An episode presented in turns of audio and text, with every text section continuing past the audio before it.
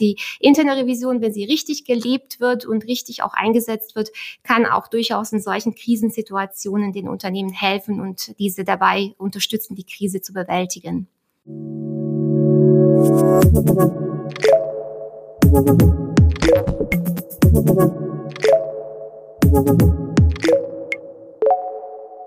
Hallo und herzlich willkommen zur vierten Folge des Ebner Stolz Mittelstandstalks. Mein Name ist Julia Schmidt, ich bin Redakteurin bei FAZ Business Media. Im Ebner Stolz Mittelstandstalk beschäftigen wir uns ja mit Themen, die mittelständische Unternehmen bewegen. Und heute geht es um das Thema interne Revision. Die meisten Großkonzerne haben sie, aber wir sprechen darüber, warum die interne Revision auch in mittelständischen Unternehmen wichtig ist und wie man sie am besten implementiert. Das Umfeld vieler Unternehmen ist inzwischen ja geprägt von Digitalisierung, Globalisierung ja, und auch immer mehr Volatilität. Das alles ist für Sie alle wahrscheinlich jetzt keine neue Info. Aber was hat das jetzt mit unserer heutigen Folge zu tun? Mein Gast heute sagt, dass die interne Revision dabei helfen kann, die Transparenz und Sicherheit im Unternehmen zu erhöhen und auch die Zukunftsfähigkeit sicherzustellen. Also alles Aspekte, die in diesem Umfeld jetzt wichtig sind. Ja, aber das geht nur, wenn die interne Revision richtig etabliert und eingesetzt wird. Also, was sind die Aufgaben der internen Revision? Was ist bei der Implementierung zu beachten? Und wie ist das Thema mit New Work nach Corona vereinbar? Darüber spreche ich jetzt mit Albina Kladusak. Sie ist Certified Internal Auditor und Partnerin bei Ebner Stolz und kennt sich mit der internen Revision und der Bandbreite an Maßnahmen gut aus. Mit ihr möchte ich über ihre praktischen Erfahrungen reden und darüber, mit welchen Mechanismen man tatsächlich Mehrwerte in Unternehmen schafft. Frau Kladusak, schön, dass Sie heute mit dabei sind. Vielen Dank, freue mich auch dabei zu sein. Ja, ich habe es eben schon gesagt, bei großen Unternehmen ist die interne Revision üblich, im Mittelstand aber noch nicht. Daher lassen Sie uns doch erst einmal mit den Basics anfangen. Was sind denn überhaupt die konkreten Aufgaben der internen Revision? Die interne Revision erfüllt im Prinzip drei wesentliche Aufgaben oder Aufträge, die sie in der Regel im Rahmen ihrer Tätigkeit ähm, erbringt. Das eine ist der sogenannte Prüfungsauftrag. Da geht es letztendlich klassisch um die Ordnungsmäßigkeit, also zu überprüfen, ob ja, interne oder auch externe Vorgaben, regulatorische Vorgaben eingehalten werden, ähm, ob die Sollprozesse, so wie sie in Richtlinien und ähm, Arbeitsvorschriften und Anweisungen definiert sind, auch gelebt werden. Ähm, das ist sozusagen ja die, die Basics, die eine interne Revision im Grunde genommen ähm, erbringen sollte. Der zweite, ähm, die, der zweite Strang oder die zweite Aufgabe ist dann der sogenannte Beratungsauftrag. Das heißt, die interne Revision soll auch sich mit den Prozesseffizienzen auseinandersetzen, mit dem äh, Thema der Wirtschaftlichkeit, ähm, ist auch bei Projekten mit dabei, also ist projektbegleitend, äh, beispielsweise bei Einführung von neuen IT-Systemen im Einsatz und unterstützt hier natürlich auch mit ihrem Wissen, dass sie vielleicht im Rahmen der anderen Prüfungen, ähm, die sie in anderen Gesellschaften beispielsweise erbracht hat, gesammelt hat. Ähm, also dieser Beratungsauftrag, wie gesagt, ist auf die Effizienz und auf die Mehrwertstiftung im Unternehmen ausgerichtet. Und ähm, so der dritte Strang ist ähm, letztendlich sich mit der Frage auseinanderzusetzen, ob das Unternehmen ähm, im Rahmen seines Risikomanagements ähm, auch die wesentlichen Risiken erkannt hat, sich mit diesen beschäftigt hat und ob das Risikomanagementsystem, aber auch das Compliance-Management-System, also die gesamthafte Governance, letztendlich wirksam und angemessen ähm, ausgerichtet ist. Genau. Wie muss man sich das denn so konkret vorstellen? Also wie wird die interne Revision in die Unternehmensstruktur eingebunden? Gibt es dafür ein äh, festes Konzept, äh, jetzt auch unabhängig von Größe und Branche des Unternehmens? Es gibt grundsätzlich natürlich Standards. Ähm, ist interne Revision oder der interne Revisor ist ja auch ein Berufsstand und ähm, dementsprechend gibt es auch Standards, beispielsweise von dem äh, Deutschen Institut für die interne Revision, dem DER oder dem Internationalen Institut äh, für die interne Revision, dem IIA. Und da gibt es letztendlich Standards, ähm, die zum einen natürlich auf ja, die allgemeine ähm, Ausrichtung der internen Revision zielen. Also was ähm, muss beispielsweise bei den Revisionsprozessen beachtet werden, welche Abläufe, was muss beispielsweise aber auch bei der Qualifizierung der internen Revisoren äh, beachtet werden, Weiterbildung und ähnliches. Das heißt, diese Standards bieten natürlich eine gewisse Orientierung ähm, für die Ausgestaltung. Aber im Grunde genommen, ähm, so wie jedes Unternehmen unterschiedlich ist und ähm, letztendlich unterschiedliche Strukturen, unterschiedliche Schwerpunkte hat, äh, so muss natürlich letztendlich auch eine interne Revision auch zu dem Unternehmen passen. Das heißt, ähm, Insofern gibt es jetzt kein Standardkonzept oder Standardvorgehensweise. Es gibt letztendlich gewisse Vorgaben, an denen man sich orientieren kann, aber die Ausgestaltung an sich muss natürlich immer unternehmensindividuell ähm, stattfinden und natürlich auch im Laufe der Zeit sich immer wieder an die Gegebenheiten anpassen. Also wenn Unternehmen wächst, wenn beispielsweise neue Geschäftsbereiche dazukommen oder neue äh, Landesgesellschaften, dann muss natürlich auch immer wieder die Ausrichtung der internen Revision ähm, hinterfragt werden. Sind wir Ressourcen technisch gut ausgestattet, haben wir die notwendige Qualifikation für die Prüfungen.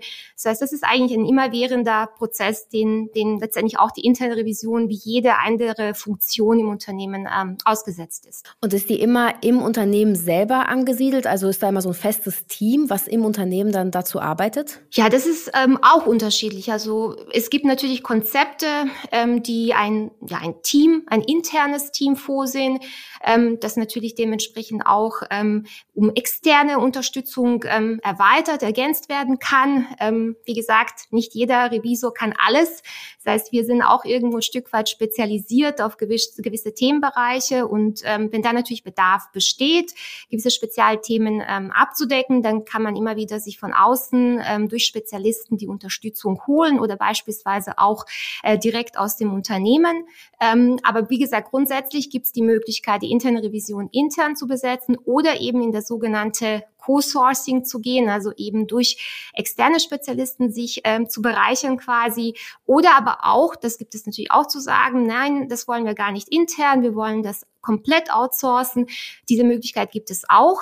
Ähm, da ist aber natürlich zu beachten, wir können als Unternehmen die Durchführung der internen Revision outsourcen, aber wir können natürlich die Verantwortung für die Ergebnisse und für die Umsetzung nicht outsourcen. Also letztendlich all das, was dann auch ein Externer im Rahmen der Revisionsprüfung an Erkenntnissen gewinnt oder erarbeitet, muss schlussendlich natürlich im Unternehmen verankert werden. Und das ist dann die Aufgabe in der Regel von der Geschäftsführung, von dem Vorstand, ähm, dafür letztendlich Sorge zu tragen. Jetzt kursieren ja viele verschiedene Begriffe, äh, Risikomanagementsysteme, Krisenfrüherkennungssysteme, Compliance-Management-Systeme und eben auch diese interne Revision. Mir scheint, da gibt es viele Überschneidungen. Also wie sieht denn da die konkrete Abgrenzung aus? Ja, das stimmt. Das stimmt, aber man kann sich letztendlich bei der Abgrenzung ganz gut an dem sogenannten Three Lines of Defense Modell äh, orientieren. Das ist ähm, ein Modell, was mittlerweile ähm, in der Industrie bei vielen Unternehmen auch angekommen ist. Und letztendlich ähm, besagt das Modell, dass es eine sogenannte erste Verteidigungslinie gibt, ähm, die dafür Sorge trägt, dass im Unternehmen alles ähm, ja ordnungsmäßig und gut verläuft, also dass die Governance stimmt. Die erste Verteidigungslinie sind letztendlich ähm, die Fachbereiche selbst, ähm, ist das Management, ähm, was natürlich durch Abläufe und Prozesse, ähm, die auch ähm, entsprechend aufgesetzt werden sollten und gelebt werden sollten, das ja, das Unternehmen erfolgreich ist und ähm, gut arbeiten kann, ähm, Sorge trägt. Das ist sozusagen die erste Ebene, die erste Linie. Die zweite Linie ähm, ist dann das von Ihnen angesprochene Risikomanagementsystem oder Compliance-Management-System. Das sind letztendlich alle Vorkehrungen dann, ähm, die getroffen werden beispielsweise Risiken, ob das jetzt regulatorische Risiken, die beispielsweise im Rahmen des Compliance Management Systems eher im Fokus stehen oder auch sonstige operative finanziellen Risiken, die dann stärker im Fokus von dem allgemeinen Risikomanagement oder der Risikofrüherkennung äh, stehen, gesteuert werden. Das heißt, ich muss ein System, einen Ablauf haben, um Risiken zu erkennen, zu steuern, ähm, zu bewerten und zu steuern natürlich und dafür Sorge zu tragen, dass ähm, diese Maßnahmen natürlich auch implementiert und umgesetzt werden. Das ist sozusagen die zweite Linie. Und die dritte Linie ist letztendlich die interne Revision. Die steht im Prinzip so ein bisschen außerhalb, ähm, ist prozessunabhängig und ähm, die interne Revision trägt natürlich Sorge, dass zum einen das Risikomanagement, das Compliance-Management-System an sich angemessen und wirksam ist und prüft das dann dementsprechend regelmäßig und beschäftigt sich natürlich selbstverständlich auch mit der ersten Verteidigungslinie, also den Fachbereichen, den Gesellschaften, den Prozessen und ähm, letztendlich befüllt so ihren Revisionsplan. Also das heißt, die interne Revision soll letztendlich prozess- und systemunabhängig ähm, agieren. In der Praxis ist es natürlich alles etwas fließend. Es ist natürlich auch ein Modell. Ähm, das heißt, da gibt es durchaus Fälle, dass die interne Revision beispielsweise die Aufgaben aus der zweiten Verteidigungslinie übernimmt.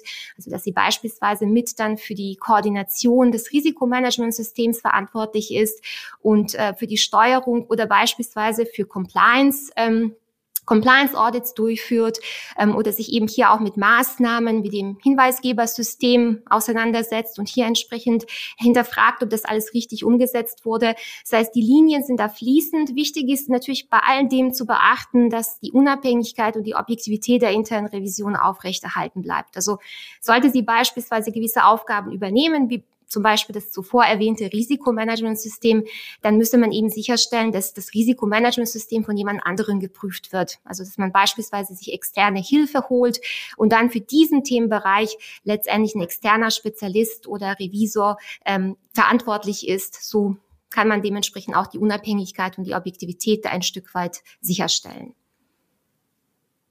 Ja, Sie haben eben schon so die Hinweisgeber angesprochen. Das heißt, äh, Thema Wirtschaftskriminalität und Aufklärung, das gehört auch zu den Aufgaben einer internen Revision? Genau. Also äh, die interne Revision soll natürlich auch sich mit der Aufklärung von bestimmten Verdachtsmomenten, die beispielsweise über so ein Hinweisgebersystem in das Unternehmen hineinfließen, auseinandersetzen, soll natürlich auch ähm, aufklären, ähm, Informationen, Daten sammeln, aufbereiten und ähm, ein Stück weit natürlich bis zu einem gewissen Grade dann auch eben zu der Aufklärung beitragen, soweit es möglich ist.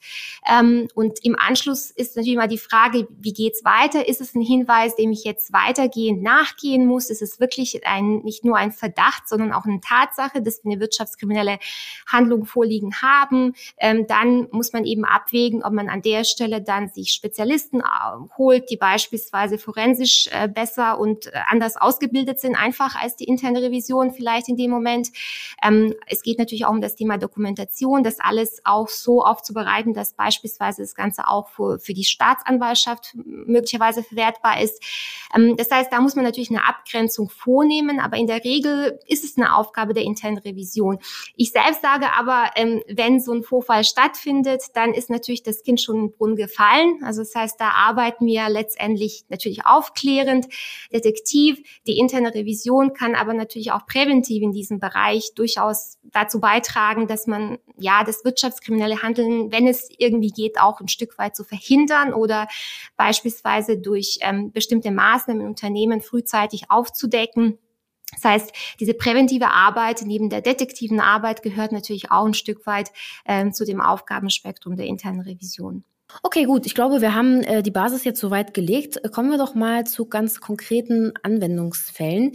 Ähm, ich würde zunächst mal gerne, äh, ja, worauf sonst auf die aktuelle Corona-Situation schauen.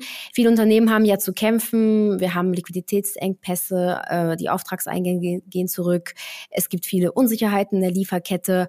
Und jetzt sagen Sie, äh, dass die interne Revision auch hier irgendwie helfen kann. Also wie denn konkret? Ja, genau. Also gerade in solchen Zeiten ähm, kommt dann natürlich insbesondere der Beratungsauftrag der internen Revision zum Tragen. Ähm, das heißt, ähm, natürlich sind die Unternehmen damit beschäftigt oder viele sind damit beschäftigt, sich eben mit äh, beispielsweise aktuell mit der Lieferkette zu beschäftigen. Da gibt's ähm, Probleme in, in, in dem Bereich des Liquiditätsmanagements, den Sie angesprochen haben. Also es gibt sehr viele Baustellen und natürlich gibt es auch Fachbereiche, die dafür ausgerichtet sind, auf solche Krisensituationen dann dementsprechend auch zu reagieren, Maßnahmen zu entwickeln, ähm, um kurzfristig beispielsweise Liquidität ähm, zu äh, optimieren oder zu erhöhen oder beispielsweise die äh, Lieferkette äh, so anzupassen, dass man da mit ähm, einem blauen Auge davonkommt. Ähm, aber was man eben genau beobachtet in solchen Situationen, das sind ja meistens kurzfristig ausgerichtete Maßnahmen. Also letztendlich um kurzfristig ähm, die Situation zu verbessern. Und ähm, möglicherweise eben kann in solchen Situationen das Nachhaltige oder auch ähm, ja der Blick für die Ursache, warum man jetzt gerade sich in dieser Situation befindet, verloren gehen. Corona ist natürlich ein Aspekt, klar. Ähm, Corona hat vielleicht auch dazu beigetragen in vielen Fällen, dass manch ein Missstand, den das Unternehmen hatte, auch dann zum Tragen kommt. Ja, beispielsweise, wenn man sich die Lieferkette anschaut, äh, möglicherweise bestehen einfach gewisse Abhängigkeiten, die man bisher so in Kauf genommen hat, aber die halt eben Corona ähm, ein Stück weit dann auch in Vorschein oder zum Tragen gebracht. Und ähm, in solchen Fällen kann natürlich die interne Revision, weil sie einfach einen anderen Blickwinkel hat, äh, unterstützen und helfen, langfristig und nachhaltig ähm, Lösungen zu finden, sich stärker vielleicht auch mit der Ursache für dieses Problem ähm, auseinanderzusetzen und ähm, letztendlich natürlich auch hier ihrer ja, Aufgabe gerecht zu werden, Risiken, also proaktiv auch Risiken ähm, zu äh, auf diese Risiken hinzuweisen und ähm, ja sich dann letztendlich auch Bearbeitung von Maßnahmen, die ein Stück weit nachhaltiger und langfristiger ausgerichtet sind, ähm, auseinanderzusetzen. Das ist, denke ich, eine, eine wesentliche Aufgabe. Aber natürlich auch ähm, ist äh, Revision eine unheimlich wertvolle Ressource. Das heißt, die Revisoren kommen überall hin, die sehen meistens ähm, fast alle Gesellschaften, die kennen die Prozesse, das heißt, ähm, haben auch ein entsprechendes Know-how. Das heißt, die interne Revision kann natürlich unter bestimmten Bedingungen auch dann in die operativen Tätigkeiten, die kurzfristig ja, erledigt werden müssen, eingebunden werden. Das heißt, diese Ressource kann natürlich auch gerade in solchen Krisensituationen gut ähm, für anderweitige Aufgaben und Projekte eingesetzt werden. Und es ist natürlich schade, und das hat man teilweise im Rahmen von Corona durchaus auch mitbekommen, dass dann die interne Revision ein Stück weit liegen gelassen wurde ähm, und ähm, vielleicht auch in Kurzarbeit geschickt wurde. Das ist natürlich eigentlich eine Entwicklung, die wir so nicht sehen wollen. Also das heißt, die interne Revision, wenn sie richtig gelebt wird und richtig auch eingesetzt wird, kann auch durchaus in solchen Krisensituationen den Unternehmen helfen und diese dabei unterstützen, die Krise zu bewältigen. Corona hatte ja auch noch andere Konsequenzen. Ähm, die gesamte Arbeitswelt wurde einfach auf den Kopf gestellt. Wir alle arbeiten jetzt verstärkt remote. Ich schätze mal, dieser Trend wird auch in Zukunft fortbestehen.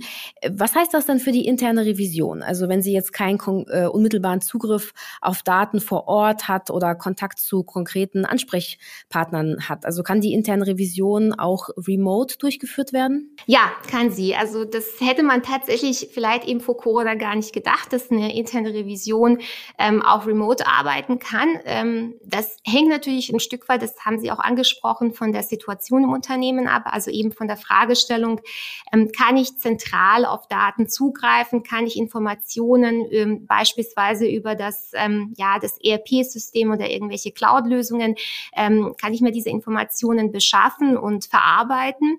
Ähm, aber grundsätzlich ist es alles machbar. Also wie gesagt, wenn gewisse Bedingungen im Unternehmen erfüllt sind, ähm, lassen sich durchaus sehr viele Themenstellungen ähm, remote bearbeiten. Man muss auch eben beachten, früher, ähm, also vor Corona, ähm, ist man dann irgendwie, hat man sich auf eine entsprechende Reise begeben. Dann hat es in der Regel einen Tag gedauert, beispielsweise, um irgendwo anzukommen, wenn die Reise dann etwas doch äh, weiter weg war oder der, der Standort.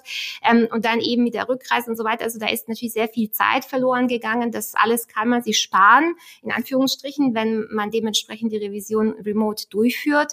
Es gibt ähm, Möglichkeiten über ähm, ja, unterschiedliche Collaboration-Tools und, und ähm, andere technischen Lösungen miteinander zu kommunizieren und ähm, sich auszutauschen.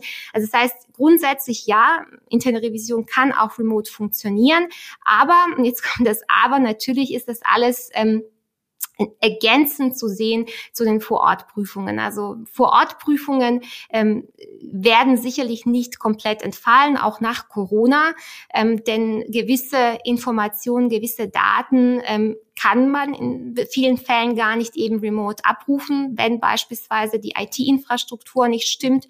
Und natürlich auch das persönliche Gespräch ähm, mit dem geprüften Bereich, ähm, mal auch irgendwie sich zum Mittagessen zu treffen und auf eine informelle Art und Weise eben auch eine gewisse Beziehung zu dem Geprüften äh, herzustellen, das alles natürlich entfällt, ähm, wenn die Revision komplett remote stattfindet.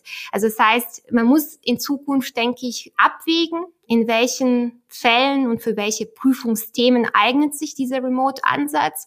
Ähm, und ähm, dann denke ich, ist es durchaus ein, ein sehr bereichender Aspekt, ähm, den man durchaus letztendlich in die Revisionsarbeit, in die Revisionsdurchführung ähm, auch für die Zukunft einbeziehen sollte. Und wie ist das äh, mit dem Thema Datenschutz? Also es sind ja schon dann oft sehr empfindliche oder sensible Daten. Das ist natürlich ein ganz wichtiger Aspekt. Das heißt, da gilt es letztendlich auch, die Revisoren für dieses Thema zu sensibilisieren. Ähm, die Revisoren sind in der Regel auch schon sensibilisiert durch das ganze Thema DSGVO.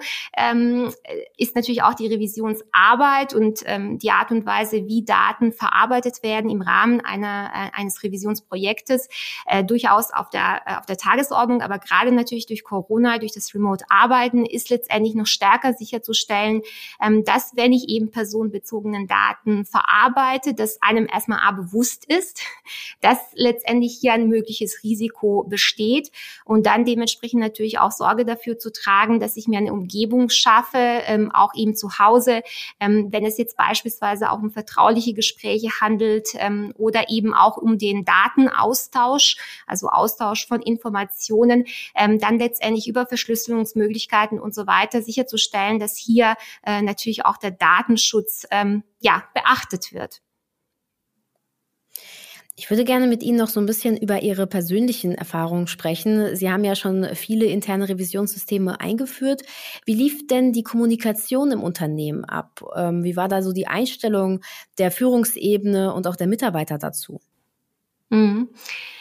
Die Kommunikation ist natürlich ähm, das Entscheidende. Also vor allem ähm, die ähm, Kommunikation, die von dem Auftraggeber der internen Revision, und das ist in der Regel ähm, die Geschäftsführung beziehungsweise auch Gesellschafter, ähm, Vorstand. Ähm, das heißt, welche ähm, Einstellung ich eben auch als Auftraggeber zu der internen Revision habe, ist letztendlich das Entscheidende. Ähm, das heißt, zum einen natürlich ähm, die die ähm, die offizielle Kommunikation, die ich ähm, als ähm, Auftraggeber, ähm, also als Geschäftsführung oder auch als Vorstand ähm, nach Hause hin kundtue. Das wird beispielsweise üblicherweise in einer Internal Audit Charter festgehalten, die ich dann ähm, auch als Vorstand oder auch als Geschäftsführer abzeichne und ähm, auch in, in quasi im Unternehmen selbst kommuniziere, ähm, wo ich letztendlich auch die Wichtigkeit der internen Revision, ihre Stelle im Unternehmen nochmal äh, betone ähm, und ihre Rechte und Pflichten letztendlich nochmal ganz klar nach außen hin kommuniziere. Das ist äh, das Erste, was ähm, ich auf jeden Fall eben als ähm, Auftraggeber, als Geschäftsführung ähm, tun sollte. Denn das ist letztendlich die Legitimation ähm, für die interne Revision und das beeinflusst auch maßgeblich, wie die Fachbereiche und die geprüften ähm, Gesellschaften letztendlich auf die interne Revision reagieren. Und dann natürlich gilt es, das Ganze, was ich irgendwo kommuniziert habe, schriftlich, ähm, wie auch immer kommuniziert habe, auch lebe. Das heißt, häufig erleben wir äh, Konflikte im Unternehmen, Fachbereiche oder die geprüften Einheiten, ähm, ja, weigern sich zum Teil Revisionen durchzuführen oder durchführen zu lassen aufgrund zeitlicher Engpässe. Also es gibt immer wieder einen Grund, warum man denn jetzt keine interne Revision im Hause haben sollte. Ähm, und klar, man kann natürlich versuchen, auch als interne Revision hier wieder diesen partnerschaftlichen Ansatz zu fahren, einen Kompromiss zu finden, ähm, das für beide Seiten tragbar ist. Das passiert sehr häufig. Also ich habe persönlich relativ wenige Fälle erlebt, wo das eben nicht funktioniert ist, dass man sich am Ende des Tages auf was geeinigt hat. Aber es kann dann durchaus passieren, dass das Ganze eskaliert und ähm, dementsprechend auch bis hin zu der Geschäftsführung, dem Vorstand geht. Und in diesen Fällen muss man eben als Vorstand Geschäftsführung äh, ganz klar und deutlich machen, dass die interne Revision stattzufinden hat, beispielsweise, und natürlich auch dann hinzuwirken, ähm, klar, dass ein Kompromiss gefunden wird und wenn das alles eben nicht geht, auch sich hinter der internen Revision zu stellen. Nur so kann letztendlich die interne, interne Revision auch ihr Gesicht irgendwo nach außen hin wahren und ähm, ja, dementsprechend auch ähm, ihre Aufgabe vernünftig ähm, und äh, ja Mehrwert stiften, so wie es eigentlich auch vorgesehen ist, erfüllen. Hm, interessant. Ähm, haben Sie noch irgendwelche anderen Situationen erlebt, äh, wo es Schwierigkeiten gab? Ja, also Schwierigkeiten in dem Sinne gibt es, ähm, wie gesagt, relativ selten, wenn, wenn die interne Revision von Anfang an klar kommuniziert ist, wenn da das Prüfungsziel abgestimmt ist und letztendlich auch eine entsprechende Umgebung geschaffen wurde, in der man miteinander gut arbeiten kann. Aber wie gesagt, es gibt klar die Situationen, die so ein gewisses Konfliktpotenzial bieten, weil interne Revision ungelegen kommt oder das Thema sehr sensibel oder auch politisch ist. Und ähm, ja, in so einer Situation gilt es natürlich auch, und das ist eben auch wichtig für, die, für einen internen Revisor, diese Soft Skills. Ja?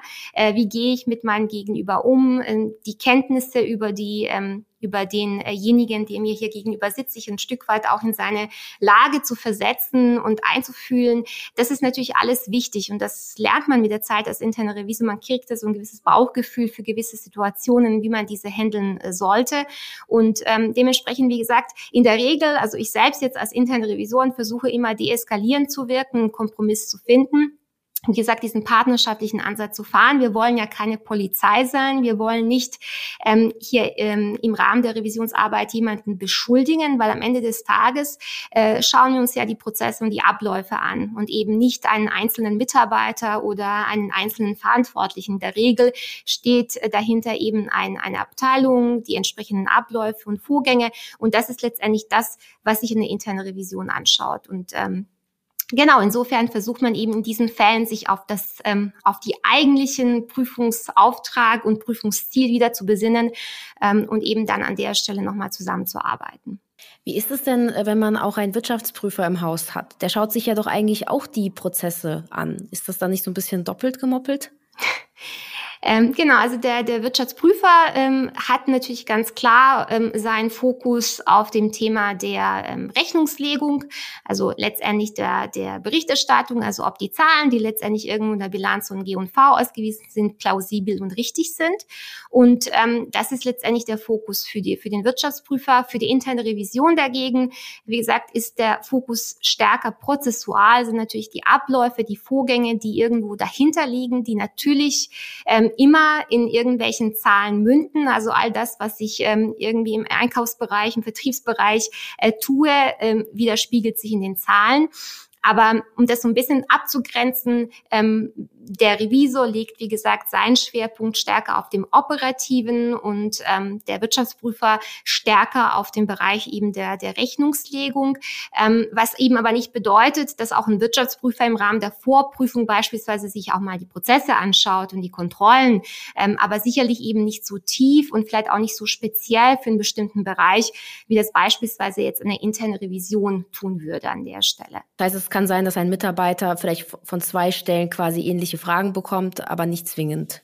Ja, dafür gilt es natürlich, sich vorher abzustimmen. Das heißt, die Zusammenarbeit zwischen der internen Revision und dem, dem Abschlussprüfer ist natürlich entscheidend. Also das heißt, in der Regel ist es ja so, wenn man eine sogenannte Revisionsplanung aufsetzt, jetzt als interne Revision, das tut man ja in der Regel, äh, um sich so ein bisschen anzuschauen, was ähm, kann ich denn so im Verlauf des Jahres prüfen, dann findet auch eben der Austausch mit dem, mit dem Wirtschaftsprüfer statt. Und da gilt letztendlich auch solche Überschneidungen nochmal zu identifizieren und zu überprüfen, ob das unbedingt sein muss und wie man sich sozusagen hier möglicherweise auch ein Stück weit unterstützen kann. Ja, so der Wirtschaftsprüfer kann sich zum Teil natürlich auch auf die Arbeit der internen Revision stützen ähm, für bestimmte Themengebiete.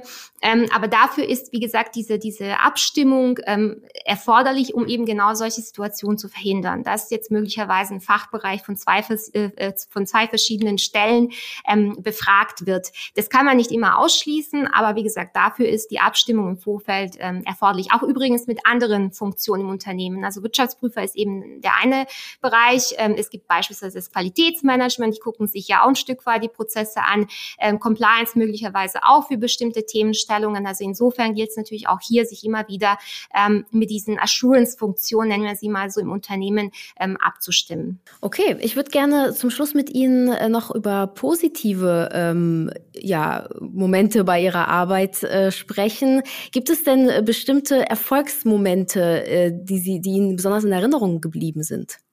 Ja, ich kann das nicht tatsächlich an, an, an bestimmten Momenten ausmachen, aber vielleicht so an Situationen. Also ähm, die Arbeit der internen Revision endet in der Regel vorläufig mit dem sogenannten Closing Meeting, also so ein Abschlussgespräch, wo man letztendlich mit dem Fachbereich nochmal, äh, den man so geprüft hat, sich über die Ergebnisse austauscht und ähm, da letztendlich ähm, sich eben über das, was man festgestellt hat, als interne Revision unterhält, aber auch über die Maßnahmen, was notwendig ist.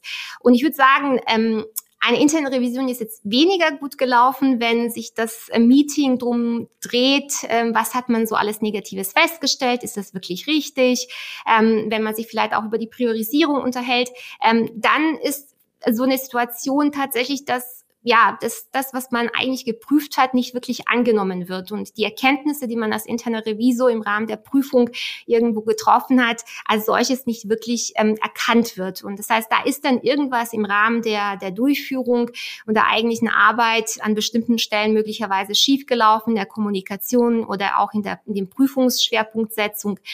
Das ist so der Punkt, wo es eher negativ ist. Aber positiv ist es tatsächlich, wenn man aus so einem Closing-Meeting rauskommt und letztendlich sich überwiegend über das, über die Maßnahmen unterhalten. Also was kann man sozusagen denn verbessern, verändern? Wie kann man die Themen angehen?